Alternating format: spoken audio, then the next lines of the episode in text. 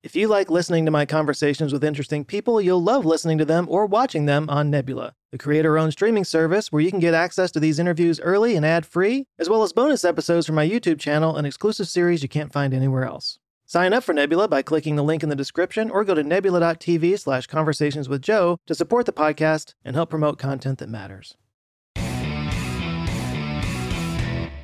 Hey everyone, so if you've been paying any attention to probably either of my channels over the last couple of months, you know that I have been super excited about the uh, the Bill and Ted movie coming out. Bill and Ted was a big part of my childhood. Uh, they've always been some of my favorite movies, so seeing a new one coming out has gotten me really excited, and I've been looking forward to it for a while now. But I am super excited to bring to you right now in this long video an interview that I was able to do with Spiros Michalakis. He is the uh, science consultant on this film, turns out on many other films as well. Spiros works at Caltech. He's part of a group uh, called the Institute for Quantum Information and Matter, and they're doing a lot of really cool experimental stuff, and they also do a lot of community outreach. That's kind of what he focuses mostly on. So um, I kind of stalked him a little bit when I found out that he was the uh, the science consultant for Bill and Ted. I reached out to him, and thankfully he was willing to sit down and, and talk to me a little bit about his experience with Bill and Ted and some of the other films he's worked on, and also just quantum stuff in general. It gets super deep. He talks. Look, my face is going to glaze over quite a bit in this. I'm just letting you know now because I was I was just kind of struggling to keep up. It's it's some pretty interesting stuff, uh, and he I just kind of let him talk because he he does a great job of that. So with no further ado. Uh, I want to say thanks again to Spiros for, for doing this. I really enjoyed it and I hope we can do it again sometime. Uh, but for you guys, sit back, relax, get comfortable, and enjoy this conversation with Spiros Michalakis. Well, so is it is it Spiros or Spiros? Spiros. So not ish at the end, just no, regular no Spiros. Okay. Is that is that Greek? yes, it's very Greek. I think the only language that has the name Spiros is the Greek language, I guess. okay. Or, yeah. My wife and I went there last year. Um, so I'm, I'm practically a Greek citizen. I spent a week there. Um, yeah, it was it was beautiful. We went to Athens and we stayed uh, half the time in Athens and half in Santorini. Um, oh, that sounds pretty nice. The very touristy places, obviously, but you have to if you're there for a week, right? So yeah, it was beautiful. Uh, being over here, you don't see that kind of history, you know. In Vegas, miniature ver- uh, versions of this. So yeah. Sure, you got pyramids. You got the Eiffel Tower. That's right. It's yeah. all right Caesar's there. Palace. It's pretty amazing out there. Pure America. Yeah. Well, cool. Well, why don't we just start by telling me a little bit about like uh, who you are, what you do, your background, and and ah, stuff. Sure. Yeah. Um, so my my the way to pronounce my name is Spiros Michalakis. Michalakis is the last name. Um, as, as Greek, obviously, it's very hard to pronounce, but also very long, but has a lot of power. Um, and actually, most people don't know that um, Greek names, like when they end in akis, and you may have heard Hatzidakis, other other names like that, these endings actually uh, signify something. Okay. And um, they also mean that you come from a particular part of Greece. Uh, for me, it's from Crete, Okay. So it is the, the major island on the south uh, of Greece. And it also means like the, the, the, the kid version of something, of a name, right? Michalis, Michael, right, okay. is the, the original like, you know, name for someone. But if you say Michalakis, it's like if you have a little Michael, you're like, you'll call them Michalakis, right? Okay, so kind of like kind of like right? Ito at the end of like Italian or something like that. That's right. That's right. That's right. Pepito. Interesting. Uh, so yeah, I'm a little Michael. So you're little Michael. Oh. um, so I grew up in Greece. I am the middle of three brothers. Um, we uh, we all ended up somehow in science. We also all ended up going to MIT right after high school, one after the other and that was um, that was weird because I didn't really get to see my brothers uh, while we were studying over there. I studied mathematics with computer science as an undergraduate there. Then I moved to Sunny California for the first time because I'm back here now um, to study for a PhD in mathematics uh, and more like mathematical physics at UC Davis. That's where I fell in love with uh, bicycling and sushi, which is the best stuff. Um, and then I traveled to Los Alamos, New Mexico, for my postdoc. That's like when you first do, uh, you know, work after you have a PhD. After you you ask people to call you a doctor, and um, I was there for two years. And during the first year, I worked on what is known as a millennium problem, not millennial. That's impossible to solve, uh, but the millennium problem, one of those that you know they put up there for you know, for humanity to struggle with. Right. And, um, and it had to do with something known as the quantum Hall effect, which is the emergence of macroscopic quantum physics, right, you know, to at our scale, uh-huh. um, which we thought for a long time that it was impossible, that quantum mechanics has to do with a microscopic world. And the reason I'm also bringing this up is because, uh, you know, that, that will um, have some bearing to, you know, the movie Bill and Ted Face the Music. So anyways, I worked on this one um, uh, with my uh, postdoc advisor. We ended up solving the problem, so yay for that. Um, just recently, you know, the we got some recognition 10 years later because people were like, all right, you actually, we understand, you know, the solution finally. Um, but uh, after that, uh, I came to Caltech uh, the California Institute of Technology, which is in Pasadena, California. Uh, and I've been here for 10 years. Uh, actually, yeah, today or yesterday would be my 10 year anniversary at Caltech. Wow. And it's been fantastic. A lot of uh, cool people. Uh, they're also smart, which is nice. Uh, from around the world and all stuff. And I've been doing research as a mathematical physicist, but also outreach I have a very unique position here at Caltech uh, where I don't have to teach. It's very nice. Um, okay. And instead, I get to, to choose what uh, outreach I want to do to the public, which is also how I ended up getting entangled with uh, movie makers and with Marvel and with like Ed and yeah. Bill and Ted and stuff like that. Yeah, well, so I, I tried to find some other films that you worked on. I saw Ant Man. Yes. What about the yeah. Avengers? The um, so, so yes, this is a quick history of yeah. um, how Ant Man, Ant Man and the Wasp, um, and then Avengers Endgame uh, are all tied together. Yeah. So, five, I think it was five years ago, five or six years ago, I was flown to Atlanta, Georgia, at a nondescript location, which turned out to be like a building in Pinewood Studios, where Marvel was filming a bunch of their movies. Mm-hmm. And um, all I knew at the time was that I was going to be a consultant for a movie called Ant-Man. And I didn't know who Ant-Man was.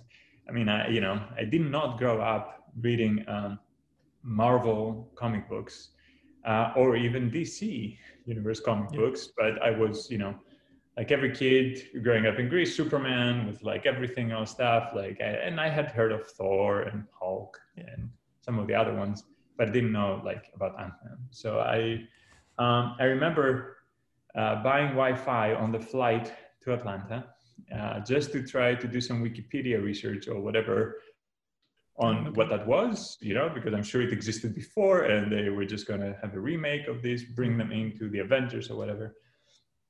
Um, and I kind of fell in love with the idea that, you know, this, this tiny superhero. And I was like, oh, that's really cool but it didn't have enough time. It was an hour long flight because I was actually North Carolina flying like to Atlanta. Um, and I didn't have enough time to read about the microverse and all that stuff, like all the, the physics stuff. So when I arrived um, and Paul Rudd just showed up out of nowhere after his superhero training, uh, sweaty, semi-sweaty, and sat down, and then everyone else filled out this very large conference table around us. Um, we had like a two and a half hour conversation about quantum physics because I told them, listen, you know, I, I don't know what happens when you are ant size, but I can tell you what happens if you go quantum size, right? It's like, what is that? Tell us all about it, right? And I told them the laws of physics, like space and time, lose their meaning as we know it. And that's where they got very fascinated, right? Because they're like, wow, that's very different. This is not about like getting super strength as an ant anymore is about being able to manipulate the very laws of physics if you know what you're doing at the fundamental scale, right, at the mm-hmm. quantum realm.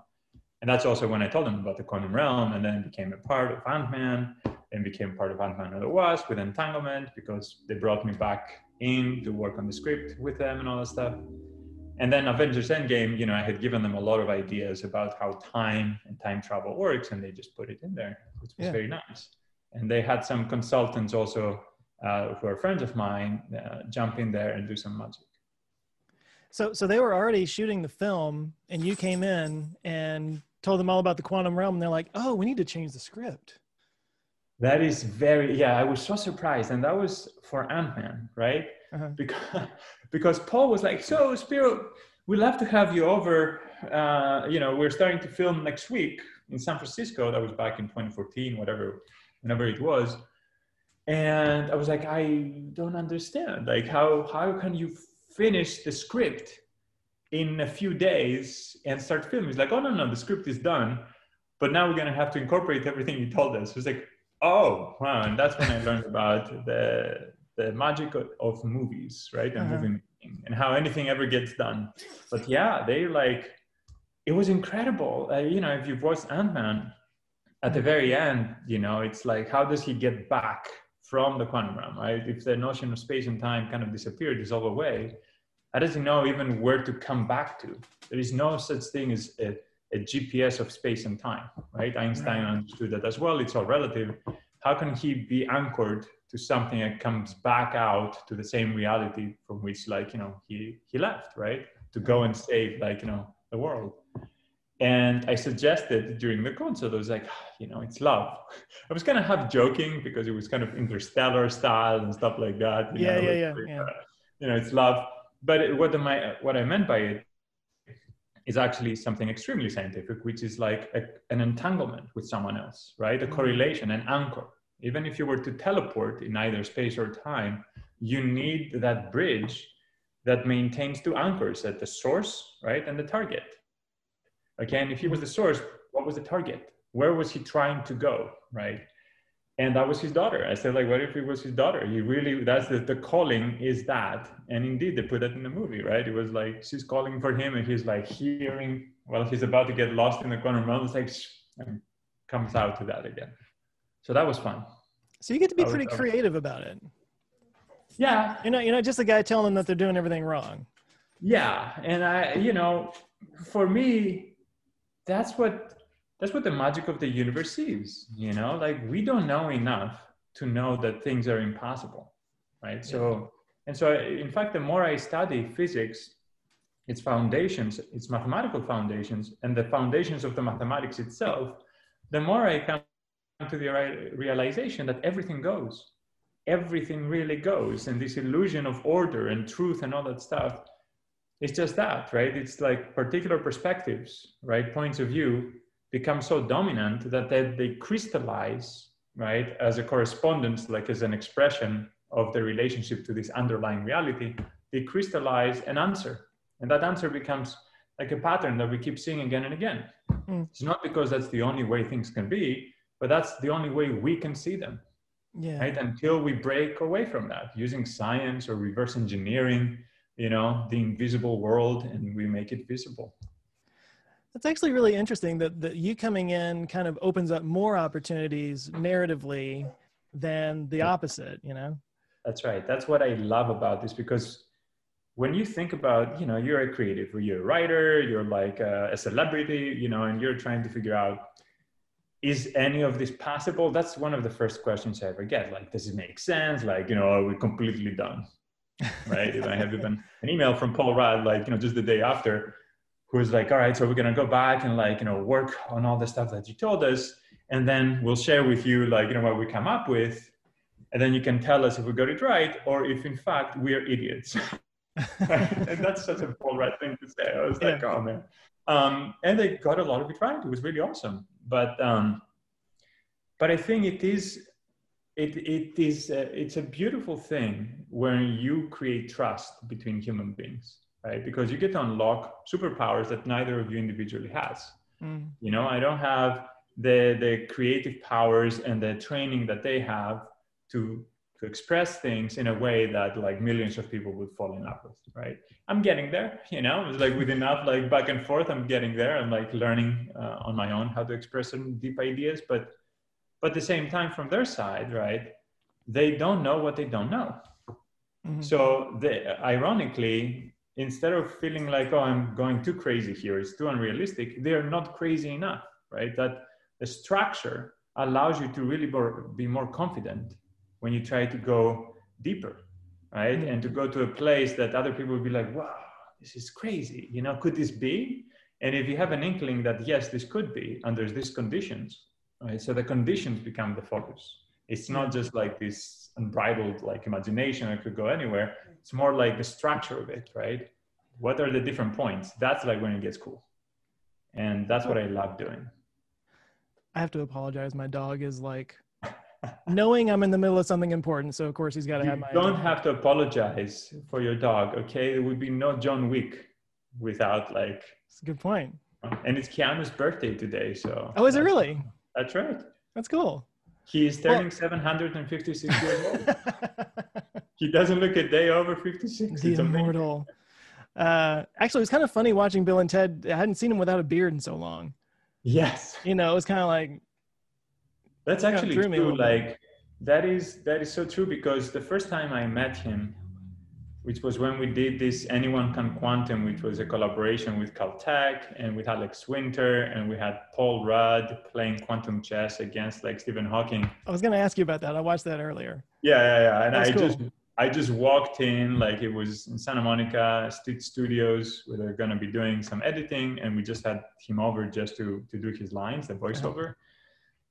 And I walk in, he was like this this man who's like broad shoulders, all that stuff, just sitting there with like a cigarette and just the, the most like the definition of cool. Okay. And I had no idea. We're just walking in and the motorcycle, like, you know, jacket and everything. And the beard. And I didn't know, I wasn't expecting him to have beard, right? And when I just passed by before I entered, I looked, I was like, I just couldn't even help myself. Like we were friends for years. I've never met him before. Like Keanu. And he looks up He's like, "Oh, hey, you must be Spiro, right?" And I was like, "I can die now. I can die now." you know, doesn't even know my name, right? You know. Yeah. So that was like, yeah. But then to see him, anyways, we can talk about this. But like last uh, summer when I was on set, fully shaven, I was like, whoa, that's yeah. that's crazy. Yeah. Well, so that that um I forgot the title of it, but the thing that you did with with Paul Rudd playing Stephen Hawking in, in chess.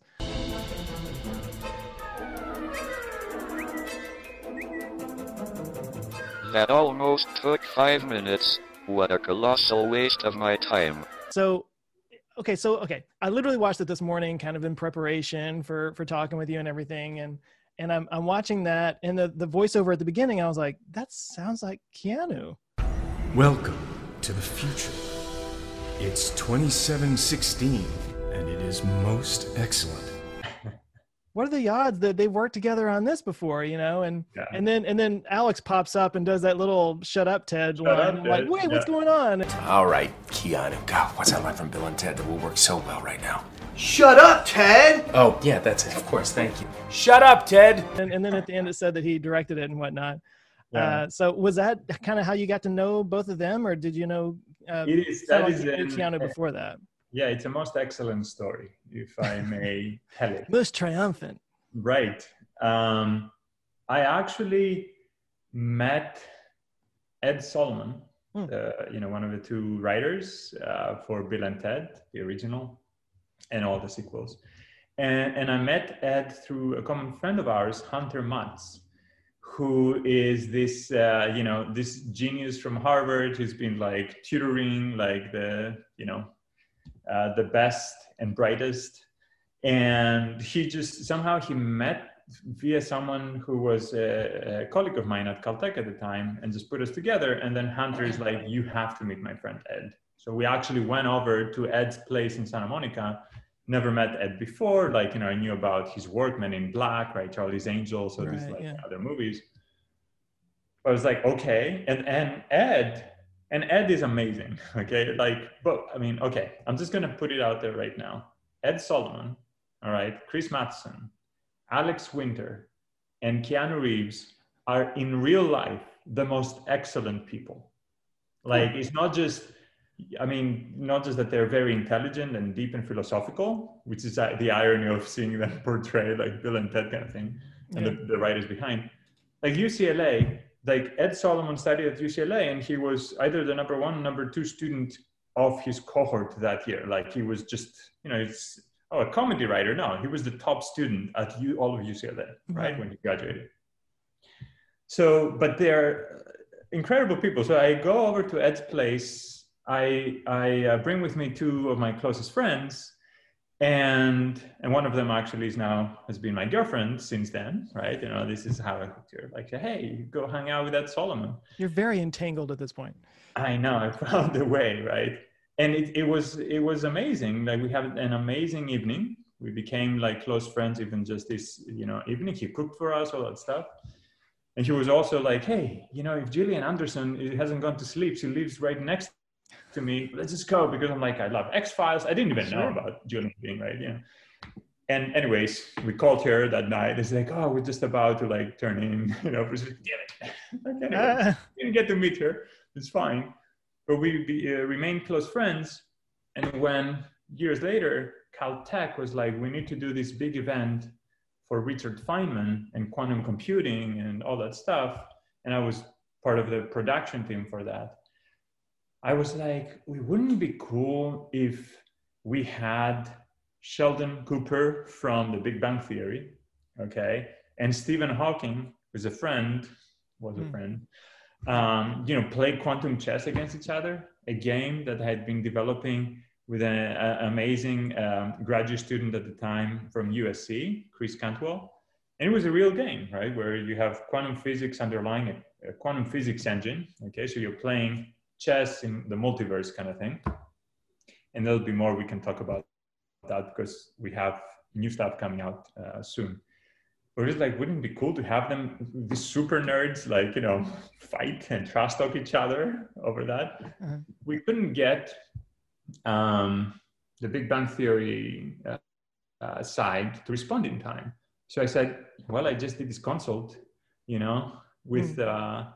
With Marvel. Maybe if I reach out to Paul, because I had his email and stuff, like maybe if it's one in a million. He'd be like, yeah, I'll do it. And sure enough, he's like, yeah, I'll do it. And I was like, oh, okay. So you'll play against like Stephen Hawking. Like, sure, of course. Who wouldn't? Like, it's like, okay, great. Who would say no to that? I know. And then I go back to um, uh, to the, the director of the institute that I'm a part of here at uh, Caltech and the institute that was putting together a big event at, uh, at Caltech. And I'm like, all right, so you won't believe this, but I have Paul Rudd, we bring in Stephen Hawking, you know, how hard can it be to do the rest? And we have a month to do the rest, okay, before the event. And what does the rest mean, Joe? because I am a quantum physicist, I'm not a filmmaker. The rest means you need the director, you need the writer, you need everything else, a crew, like you know that stuff. Yeah. The rest, okay. And so I kind of panicked, and I was like, "Oh crap! What, what, what are you? You know, at least I need a voiceover. I need someone to do the voiceover for this thing, right? You know, as they're playing, to be the commentator, right, of the quantum chess battle. And who would you think? Like, if I were to ask you, you know, like of the most quintessential like voiceover voice, okay, right? Of God, even sometimes or whatever. Mm. For me, it was Morgan Freeman. That's exactly where my mind. It was went. Morgan Freeman. Yeah. Okay, I thought like you know, I don't know, it's not going to happen, of course, but like Morgan Freeman. Who do I know that knows Morgan Freeman, right? And I had just worked with Ed Solomon on Now You See Me 2, the second movie. Oh, okay. And I just realized that Ed created a character named Dr. Michalakis in the movie, talking about quantum computing, right? Oh. It was like uh, the cool lady who was the one of the four like horsemen of the apocalypse, okay? And she was like, you know, it was her name was Buffy, but also Dr. Michalakis, right? And there's this viral scene where they start doing all their tricks, like trying to take this quantum chip and you know get get uh, steal it away from the, this multinational corporation. And anyways, we had just done this, and Morgan Freeman was in Now You See Me. Okay, he was apparently the bad guy in the first one. So I put two and two together. It's like I'm gonna reach out to Ed. Maybe one in a million like he'll get me Morgan Freeman, right?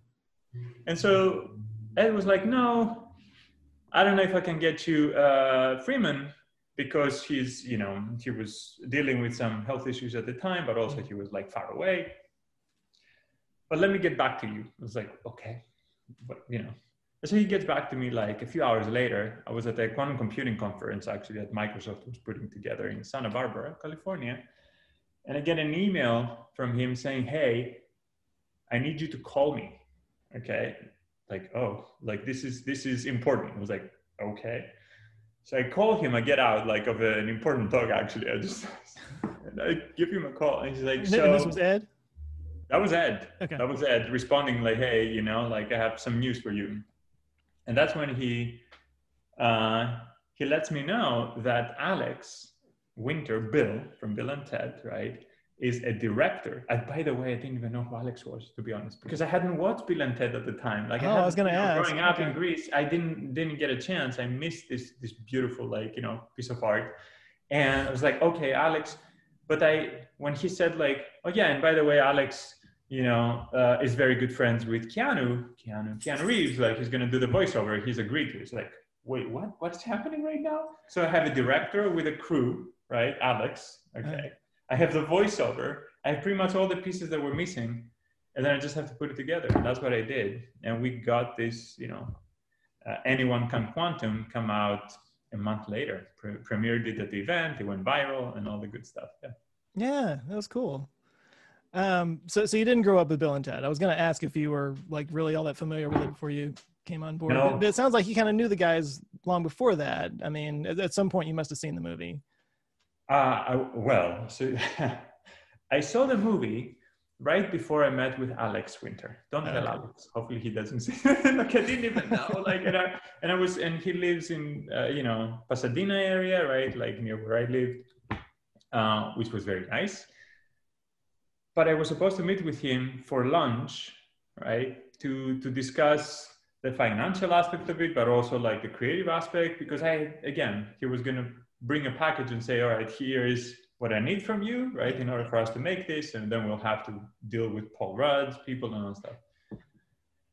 And I meet with him, and I remember the night before, I was like, I need to watch Bill and Ted's Excellent Adventure.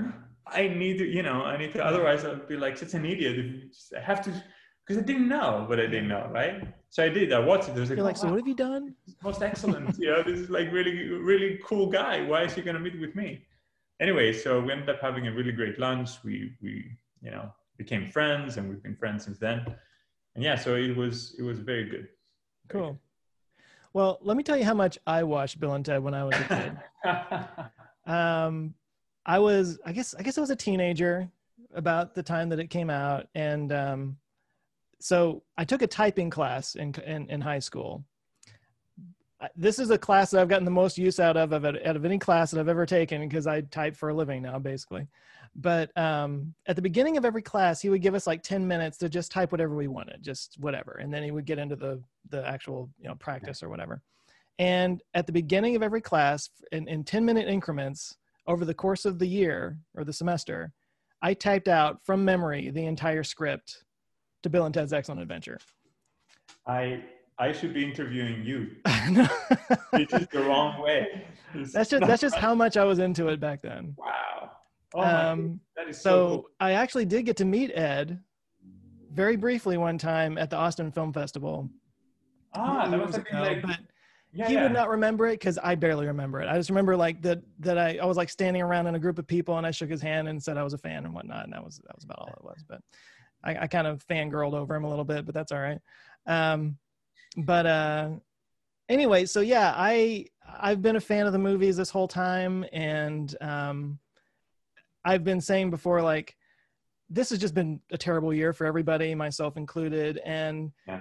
the the one shining bright moment was that there's this new Bill and Ted movie, and I've been waiting for this for 30 years. And it was like, I didn't even care if things got spoiled for me. I just wanted to consume as much of it as possible. I just wanted to like have something that it gave me joy in my life, you know?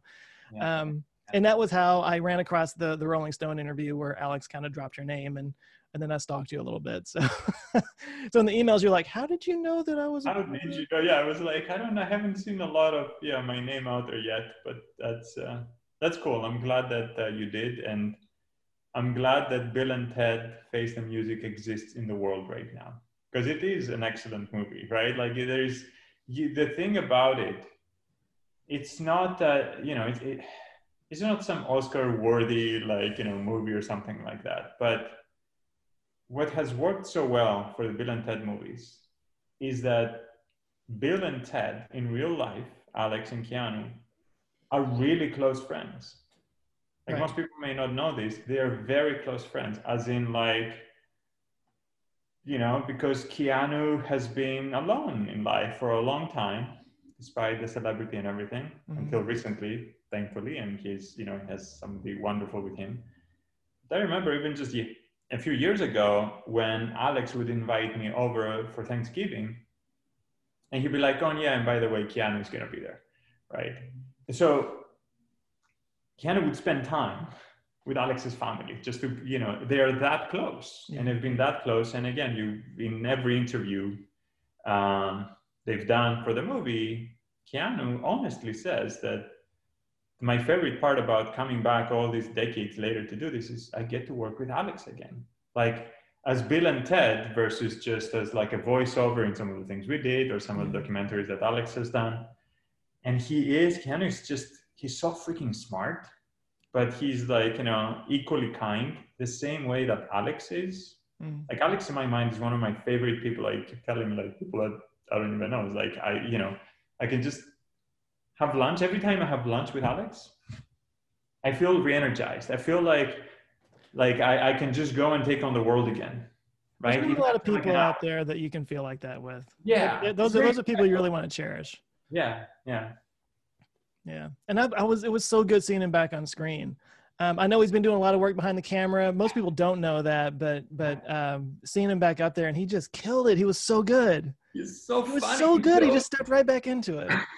he's such a and in real life he's just such a he's like such a simple guy right you know as far as like he's he doesn't you know he doesn't what i mean by that is like despite his extreme depth he he's not pretentious he's not he's not he's just like genuine like it, it just relaxed smiling you know but you know when business is needed he's creative and he does like and just to see him yeah and i remember you know some of the back and forth while he was getting training again and voice training and all that stuff he was like oh man you know some of the actual like working out is brutal and i have to do zappa and i'm doing Showbiz Kids like you know these amazing documentaries that are coming out Mhm. And i was like how are you juggling everything right he's like oh at least um, it's not as bad as Keanu, right? He's finishing John Wick 3, he's doing this, now he's going to Matrix. Like, it was like, oh, yeah, Yeah. okay, okay. so, Yeah, every interview I've seen with with Keanu for Bill and Ted, he's like in a hotel room in Berlin or something because he's in the middle of I guess Matrix Four or something. yeah, yeah, yeah. Well, so I guess we could talk a little bit about the the the quantum conceits that are made in, in the film and and kind of get your your feedback and and see where it all kind of came from. So the thing that stuck out to me um, from this film and, and every Bill and Ted movie kind of makes up their own rules a little bit, especially Yeah. Bogus Journey at the end. They really just kind of it kind of goes off the rails a little bit, but it's still a great movie. Um, so in this one, and I'm, I'm going to try to be spoiler free for those who haven't seen it because it is still kind of brand new. But but the, the basic conceit seems to be, and tell me if I'm wrong, that um, all these different points in time are kind of like time in superposition, right? They're all existing at the same time in parallel Yeah, Yeah. in all places and at all times. yes, So is that an actual theory? yes, Okay, so how does that go? yes. So this is going to get deep right Okay. now. I'll struggle. Um, but I'm I'll going try to try keep to keep it like fun and uh, breezy while it's right. Um, so the in quantum physics, so quantum mechanics, right, is um, uh, the best theory of physics we have currently of how the physical world works. But often people think of it as being a theory uh, for the microscopic world, right, the microverse. Mhm. But the deeper you get into quantum mechanics and quantum physics, the more it becomes clear that this is not the case. It is a theory for everything, not just for the microscopic stuff, right? It's just that there seems to be some transition where the quantum realm gives rise to the physical realm, the objective reality that we're used to, where we all get to agree that you know we're looking at each other there's a table you know and it's not Mhm. like you don't have the superposition right the ability of things to be at separate states different locations different speeds at the same time okay And is there any kind of not to interrupt, but is there is there any kind of barrier between the quantum realm and the physical realm that we experience, like at a certain scale? No, there isn't. And think of it this way think of consciousness. Okay. Ask yourself the following thing At which point, how many neurons do you need to have consciousness? Is it 10? Is it 10,000? Is it 100,000? Right. So it's more about the quality of things, where the sum of things is more than its parts. Right. It becomes something new. It's, the, it's actually very simple to, to understand, actually. If you think about biology, right? is it really separate from chemistry? Well, in some ways it is. You know, there exist some dogmas like RNA to DNA and so on and so forth that you wouldn't think of them if you were to look at the chemistry level, right, underneath of biology. But if you were to squint enough and all of a sudden you look at things and they're more like coarse grained and you let go of the high resolution of how things are happening, reactions at the chemical level, then it starts to look a lot like biology right? Right. So that's what it really is that there is no clear phase transition. It's more statistical in the sense that if you like, if you take a very high dimensional structure, right, with many different dimensions, say like 10,000 of them, or even just like say 30, 30 dimensions, okay? But you're not capable of asking 30 dimensional questions. I mean something very specific by that, right? Like, you know, you can only ask like five dimensional questions of like the three dimensions of space, right, where something is located, and then one dimension of where it is in time, and maybe an extra dimension of like what is its energy. It's a five dimensional like thing, but the, the actual entity itself is 30 dimensional. It has a lot of other dimensions along which you could explore it and get to, to find out what it really is about, right? So you project down to a low dimensional subspace, as we call it, right? a very high dimensional thing, what do you think happens? Okay. If the full high dimensional object has a lot of structure, but also like in its, it has a lot more potential where things, a lot more things can happen. When you compress it down to a dumbed down version of like a five dimensional like universe where we get to explore that, right? The projection down there, then a lot of patterns emerge that don't exist, you know, on the higher dimensional space a lot of truths emerge, a lot of laws, like the laws of physics itself. Okay. Okay. And that's what I meant also when I said biology is different from chemistry in the sense that there's new laws that appear at the level of biology that don't exist. They are broken at the level of chemistry below.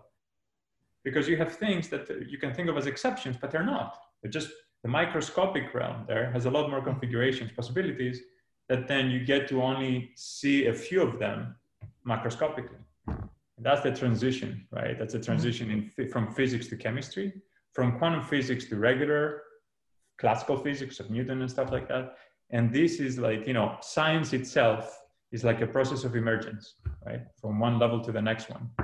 And as you go up, you get more meaning, right? Because you lose all the, you know, the exceptions, right? That you thought wasn't necessary because you find laws, right? Things that are almost always true. But when you look underneath the hood, they're not fundamental because right there they don't exist, right? And the one below has even fewer of them, and so on and so forth. So the laws that we experience in physical reality are like an emergent phenomena of the stuff that's going on underneath. Yes. And I started down this path, like explaining this, because then you may ask, is there one law to rule them all? Okay.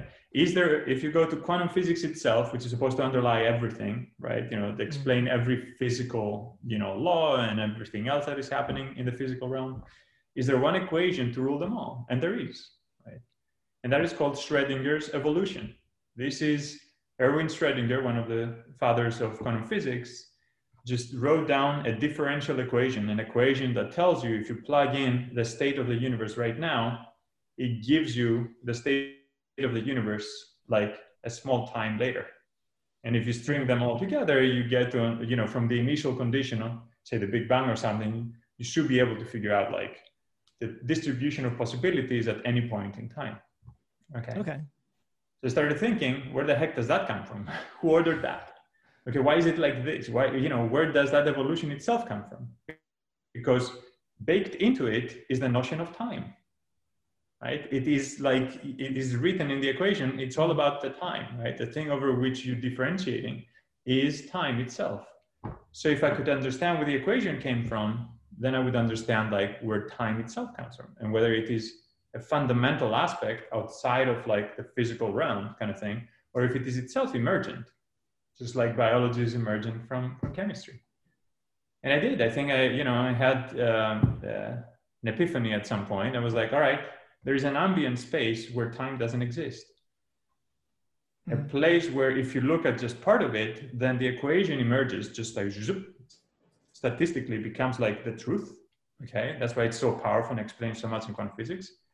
But the thing relative to which the, the part that evolves under the equation exists, that other half is what we call time. And there is an infinite number of states for time itself. Right? Gotcha. From that point of view, when you put the two together, the whole thing is timeless, is static. Just like a, a chemical you know, process which stops bubbling at some point because it is in dynamic equilibrium with the products and the reactants and from the outside, it is timeless. It is as if it's not changing because you need change in order for time to exist. Without change, it's a more fundamental concept than time, right? Yeah. Then you, there is no, you know, ticking of the clock. And from the outside, it looks like there's no change. But if you go from the inside, there is this perfect dynamic equilibrium. Whereas this changes, this changes to catch up with it. You know, like, and that's that's why there is a line in there about like an infinite number of pasts entangled with an infinite number of futures, but also all of time exists at the same time, right? It's just a moment of like accessing a state of the other half of the universe, Mhm. which is outside of like space as we think of it, right? The thing that completes us. And that is that's it. And it's pretty cool because once you think of it as like we are in this half and the other half is what we call time but we just keep track of a label of it because we cannot explore it directly right? It just has a mind of its own and we're just mm-hmm. trying to keep up. Then from time's point of view we are time. Like on the other half right they are just space like we are multidimensional and all that stuff and we just don't know this we just think of dumb it down to like a single like point tick tick tick tick tick tick you know it's a one dimensional line I would string together different frames of it, but we don't know the, its internal structure. But from its point of view, it also doesn't know we are like fully, you know, high dimensional objects and all that stuff. We're just a label from its point of view also. So yeah, I got a little blood dripping from my ear, but I'm I'm hanging in there. That's right. That's the idea then that you have this infinite time on one side that we are entangled every single one of our frames, right? Mm. Of like of our states of being is entangled with a frame from time itself, right? From the other side. And you have a superposition of them, like a, a full-on superposition, an infinite one, where for everything that happens to us, the fact that we even know that change happens, it's because on the other side, right, you know, the state of time itself has changed. Right? There's a difference because if it didn't, if nothing changes around us, we don't even know. And even internally, right? We don't know that time passes. It stops, right? It disappears. And when that happens, it's not just time stops, space itself disappears. We don't think of it as humans, right? Like, you know, but if you go under general anesthesia, the moment you turn off the ability to create memories, right? To have a reference frame for what was before your previous state, then you go into a timelessness state, right? A state that like time disappears because there is no, you cannot perceive change. You cannot form memories or keep them or be aware of them. And that's like all of space and time. You, your existence disappears, right? Like everything just stops. Okay, there's Uh-huh. there's nothing. It's not just a stopped frame on your screen. It's not even blackness or like slowing down of time, like in a dreamlike state. It just you don't even know you exist until you come back online. Yeah, it's just missing time. Yeah. Yeah. Um, that is a lot to process. Hang on a second. Um, It's all in the so I- movie. If you if you slow it down and play it backwards. it'll say Paul is dead. Wait, that's That's right. um so in my head so i'm watching the movie the, the new movie and i'm thinking back to like the way time was played with in the first two movies right now obviously you had nothing to do with that so that's that's a different that's a different thing but um there's the whole thing of like going back in time and changing something so that it affects the present. Like the, he he steals his dad's keys and leaves them behind the sign and stuff like that. So that Yeah. kind of implies, um, would it be like a causal loop? I guess or something. Is is that the right term for it? Yeah, yeah, yeah. I mean, it's it's a fun thing that they did back then. Um, the the good news is that there are no paradoxes. There's no grandfather paradox or anything like that. There can never be any issue, um, and that's because time again is quantum, and time, more importantly, is multidimensional. It's not you know a single dimension. As I was saying before, that's why I brought it up. If Yeah. you think of time as just like we are, but just from a point of view that where we don't get to see its internal structure, its high dimensionality, and you just keep track of it like, did you change? Did you change? Did you change? And by the way, a clock, the most basic clock, is kind of like, um, you know, a simple oscillator, right? Like a simple pendulum, like Mhm. tick, tock, tick, tock. And it goes between a zero and a one state, zero and a one state, right? And if you want to string them together because something else is kind of like a, because that would be a zero dimensional time, right? Either you're the zero or the one state. To become a one dimensional time, you have to string them together and say, well, this zero was different from this one, or this, and so on and so forth, right? You're keeping track of like something else beyond just like on, off, on, off, Right. right? You try to string them differently. But even so, if time is multidimensional, say two dimensional, then not only can you go forward and backwards, at least on the quantum realm, right? You have the ability to do that if you can fight against what is called the arrow of time, the thermodynamic arrow of time. Mhm. Imagine going left and right also. Just like we can in space, right? We just skip to the left or to the right. Then there is no such notion as a unique future or a unique past. It just, you're accessing a different movie. Like imagine you're playing a movie and at some point somebody tells you, okay, I'm, I have a movie editor, right? So I'm gonna borrow a bunch of frames from a different movie, a parallel movie, and bring them and splice them in, right, to a place where the next frame was supposed to be that of the original movie.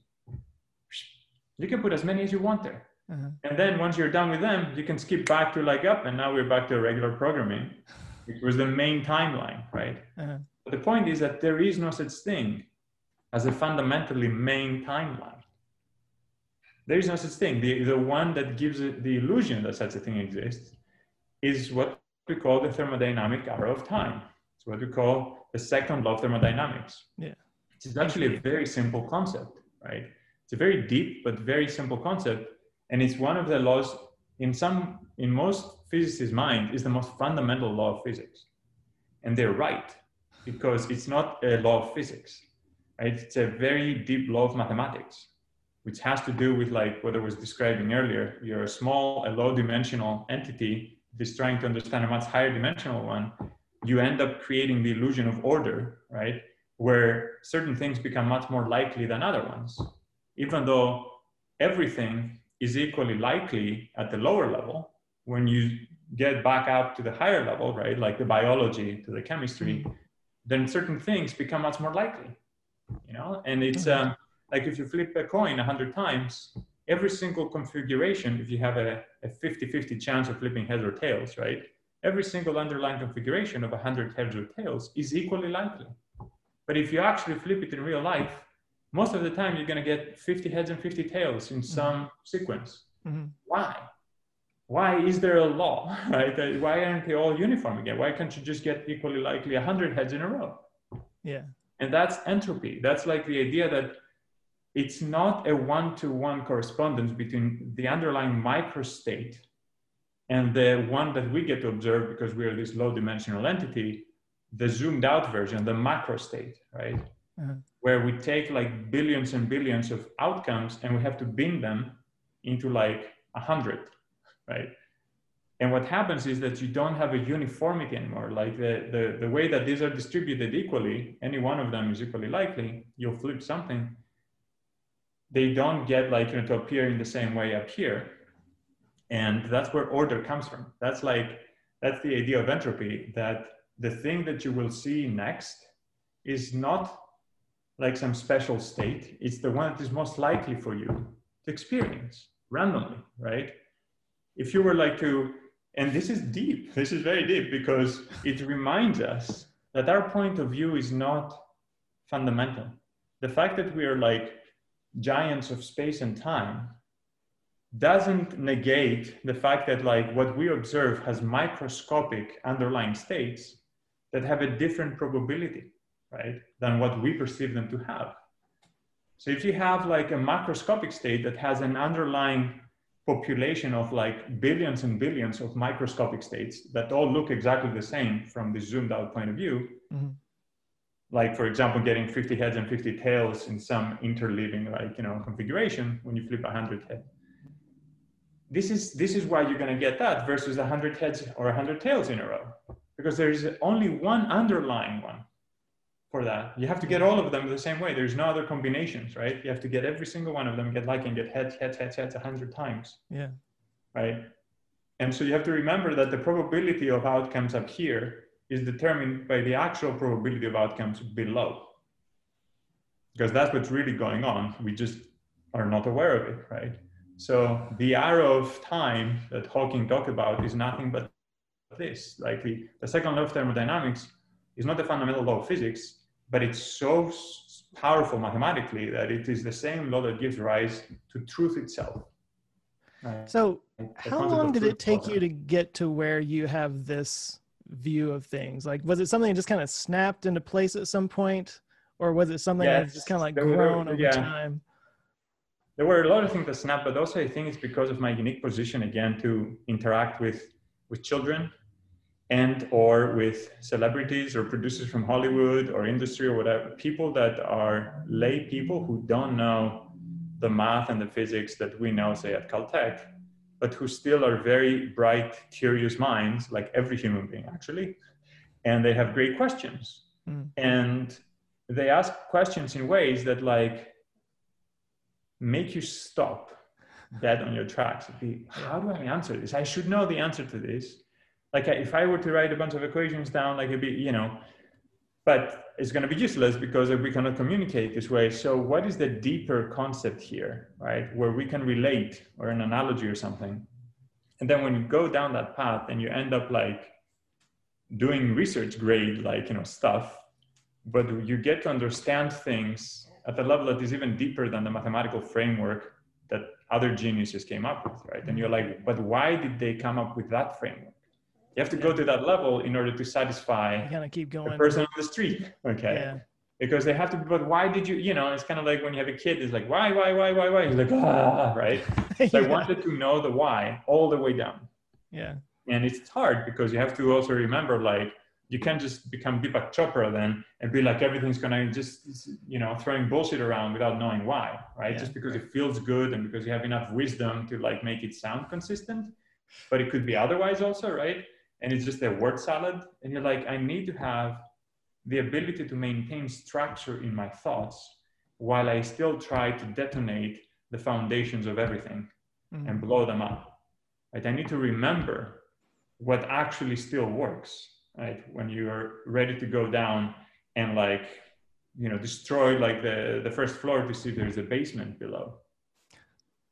That's that's actually a really cool point because um, I wouldn't consider myself an expert in anything, but in the channel, I have to sort of distill information to the layperson as best as possible. And I always say that if I can get myself to understand it, then I can get other people to understand it. But I think the best way to learn anything is to teach it. Yeah, because it just forces right. you to organize it a little bit more in your head so that you can get the ideas across. There is something um, very quantum about teaching. Okay, so so I will say something extremely profound. Everything's quantum yeah. for you, isn't it? So here here's like uh, yes, and, this is, and, this is, here is why, right? This is the profound part about quantum physics, and okay. I've said it a couple of other times. But I want you know if I, I'm going to be remembered for something, I want it to be this. Okay, quantum physics, first of all, is not the end. Okay, this is not the most fundamental theory we have. And it'll make sense why, right? Because quantum physics is another theory of knowledge. Like Einstein's theory of general relativity, it is a framework within which we get to ask questions. Okay. And the, if it's ever going to be wrong, is not because the, the, the mathematics itself was wrong, but because we made an assumption that we finally found a way to break epistemologically speaking, right? We were able to ask a question, which often has to do with like changing a point of view or like having a new machine or experimental device or whatever, which breaks the a particular assumption at the very mathematical foundations of the whole theory, right? Where it said, no, you will never be able to observe the universe in this way. And we're like, no, no, no, we just figured out a way to do it. Okay. And once you do that, then all of the consequences of these axioms, right, of this foundation, may go up in smoke. And for example, when Einstein was trying to, why, why was he doing thought experiments? This is a very powerful thing, right? Like, you know, the theoretical mind, right? The human mind is infinite, right? We can understand everything. We just need to focus our attention and be like, all right, what do we actually care about? You know, uh, what, what questions do we want to ask? But he, he asked a question, I was like, what would it feel like to be traveling near the speed of light? If the speed of light is finite, okay, and it's that, you know, and it's also like the fastest anything can go, how can it be that the universe doesn't explode when you run with a flashlight? Because mm. we're used to adding velocities, right? If you're in a car and you throw a ball and like, you know, you throw it with 30 meters per second and the car is going at 50 meters, it's going to be 80 meters per second, we thought, right? But the faster the car runs or the faster you throw the ball, then you have special relativity kicking in, where space and time itself have to reconfigure themselves, right? In order for you to not break the absolute speed limit. That every time you sum two velocities, they have to be upper bounded. They can never, the sum can never be larger than the speed of light. Which means what? A speed is what? It's a ratio, right, of units of space divided by units of time. So how can you keep something below some other quantity like the speed of light, right? Either you shrink, right, space or you dilate time. Mm-hmm. Guess what you've seen in Interstellar when they're near Gargantua, like the black hole. Yeah. These dudes spent like you know a few hours there, and their friend back at the spaceship far away is like 35 years older. Right? Yeah. This is what they're experiencing. This is relativity. We get to experience the universe qualitatively different if we are different types of observers, radically different from each other like traveling at different speeds, accelerating at different speeds, right? You know, they're just their point of view that go beyond just moving our head around or even like speeding relative to each other, we have not unlocked yet. And once we do, magic will happen in this universe. I like that. Cool. That's fun. Well, uh, we're getting close to an hour here, but there was something I wanted to do with you if, if you're up for it. Okay. Um, so for, for the people who are listening or watching and maybe haven't seen the movie Kid Cudi um, has a has a role in there. He plays himself, and he he is your voice. I feel like because he's like this, this inexplicable quantum genius uh, who just like has all the answers to everything. Um, and so what what I did was so I saw the movie in the theater, and because I'm I'm who I am, I guess I came home and immediately bought it, and I watched it again last night. Uh, I wanted to kind of go through some of his lines, and the basically I'm going to call this: is it science or gibberish? Like, yeah. was it just something that he said to like? Yeah, sound cool and weird, or is it real? Yeah. All right. So when he first shows up, he walks up and he says. My dog still wants to be in on the interview. That's awesome.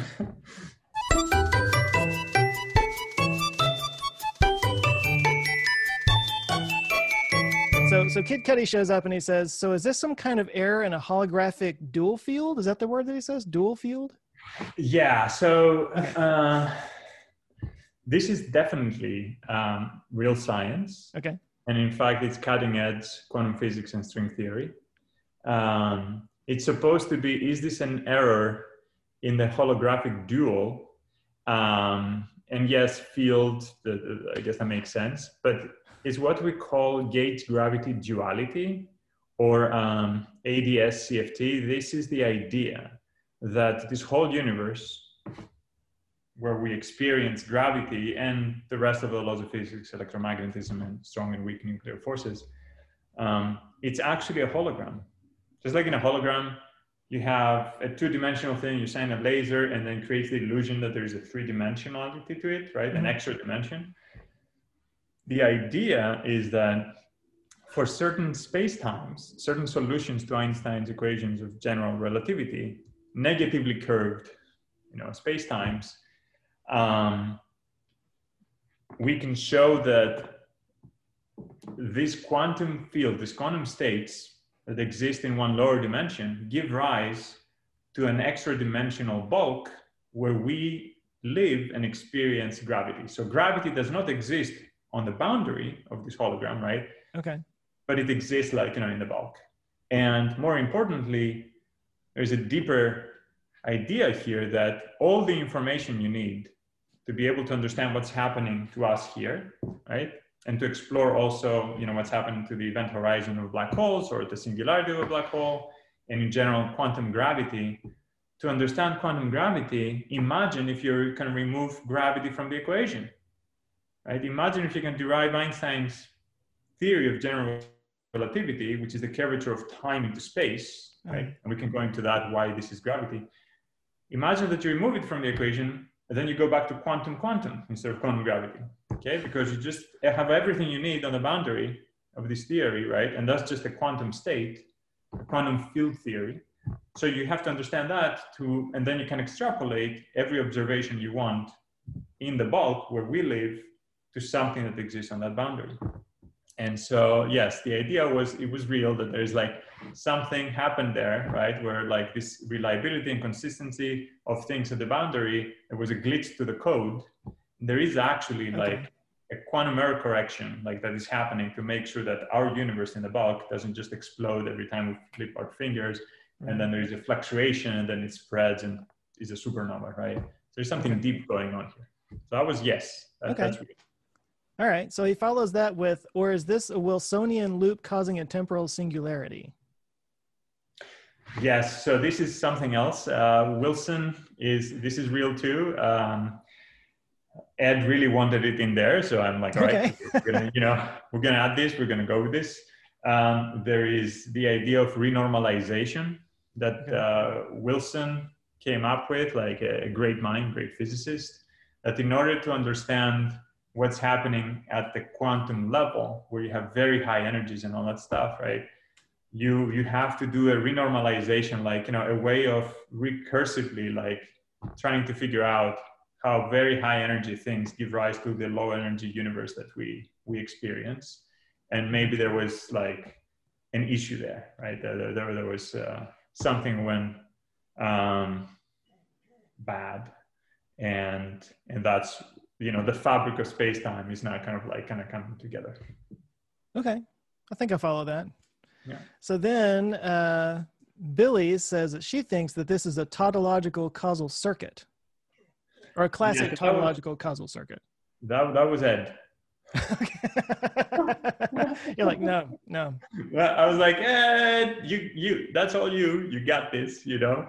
Um, I, tautological, it is what it is, right? It just means like, you know, it's, uh, it's not doing anything. It's just like uh, equivalent to itself. You know, it's a tautology. Like you haven't said anything new. So he just loved that word, I guess. So he didn't put it in there. causal circuit is, you know, you can, yeah, it just kind of like there is a causality to Einstein's equations, and then there is something going on. But I think that maybe if you were to Google it, I think you may have found it on the Stanford Encyclopedia of Physics. Maybe maybe there is something to it. This topological quantum circuit or um, uh, causal circuit.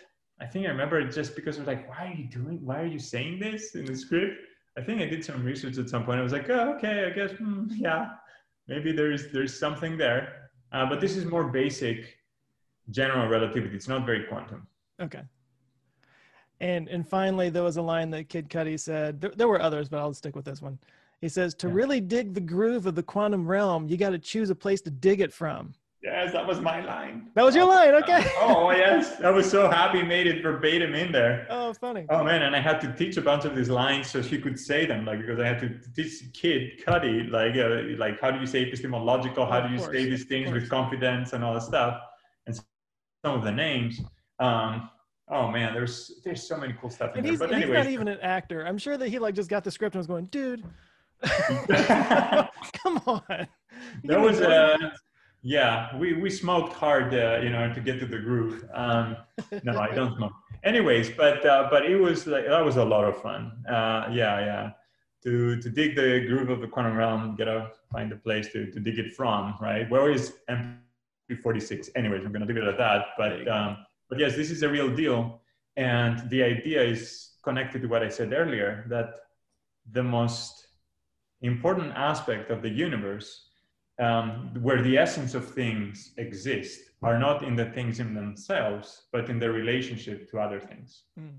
That's like oh, that's very deep. It's even at the foundations of mathematics itself, with like a new theory called homotopy type theory, and and that's that's amazing because it tells you like it is that relationship is nothing but a perspective that you occupy relative to each other. You're trying to observe something, right? What Plato called the thing in itself, the thing behind us, where we only see like just shadows of it thing.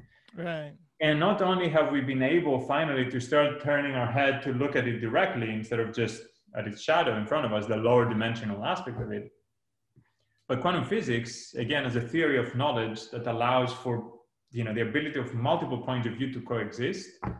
It tells you you just have to, to figure out where to view it from, what the right point of view is, and in, it will appear. It will be, you will be there, right? Because that's where you dig it from. Exactly. That's where you dig it from, right? It's up to you. You have to see it from the right point of view.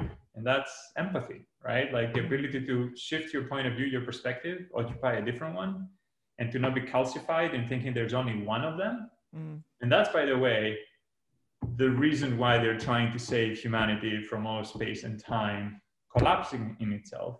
Because think about how space and time can end with what we described earlier, right? If you're no longer able to change your point of view, which gives rise to change itself, which then we codify, right, with time passing. And if time does not pass, then there is no space and extent to space that you can perceive and all that stuff. You reach stasis, right? You reach a steady state, right, where you can no longer change. And that may be fine, I could be chill and everything, but it also means that you end, right, your ability to experience change, time, anything right? So that, is, that yeah. is such a good message for this point in time.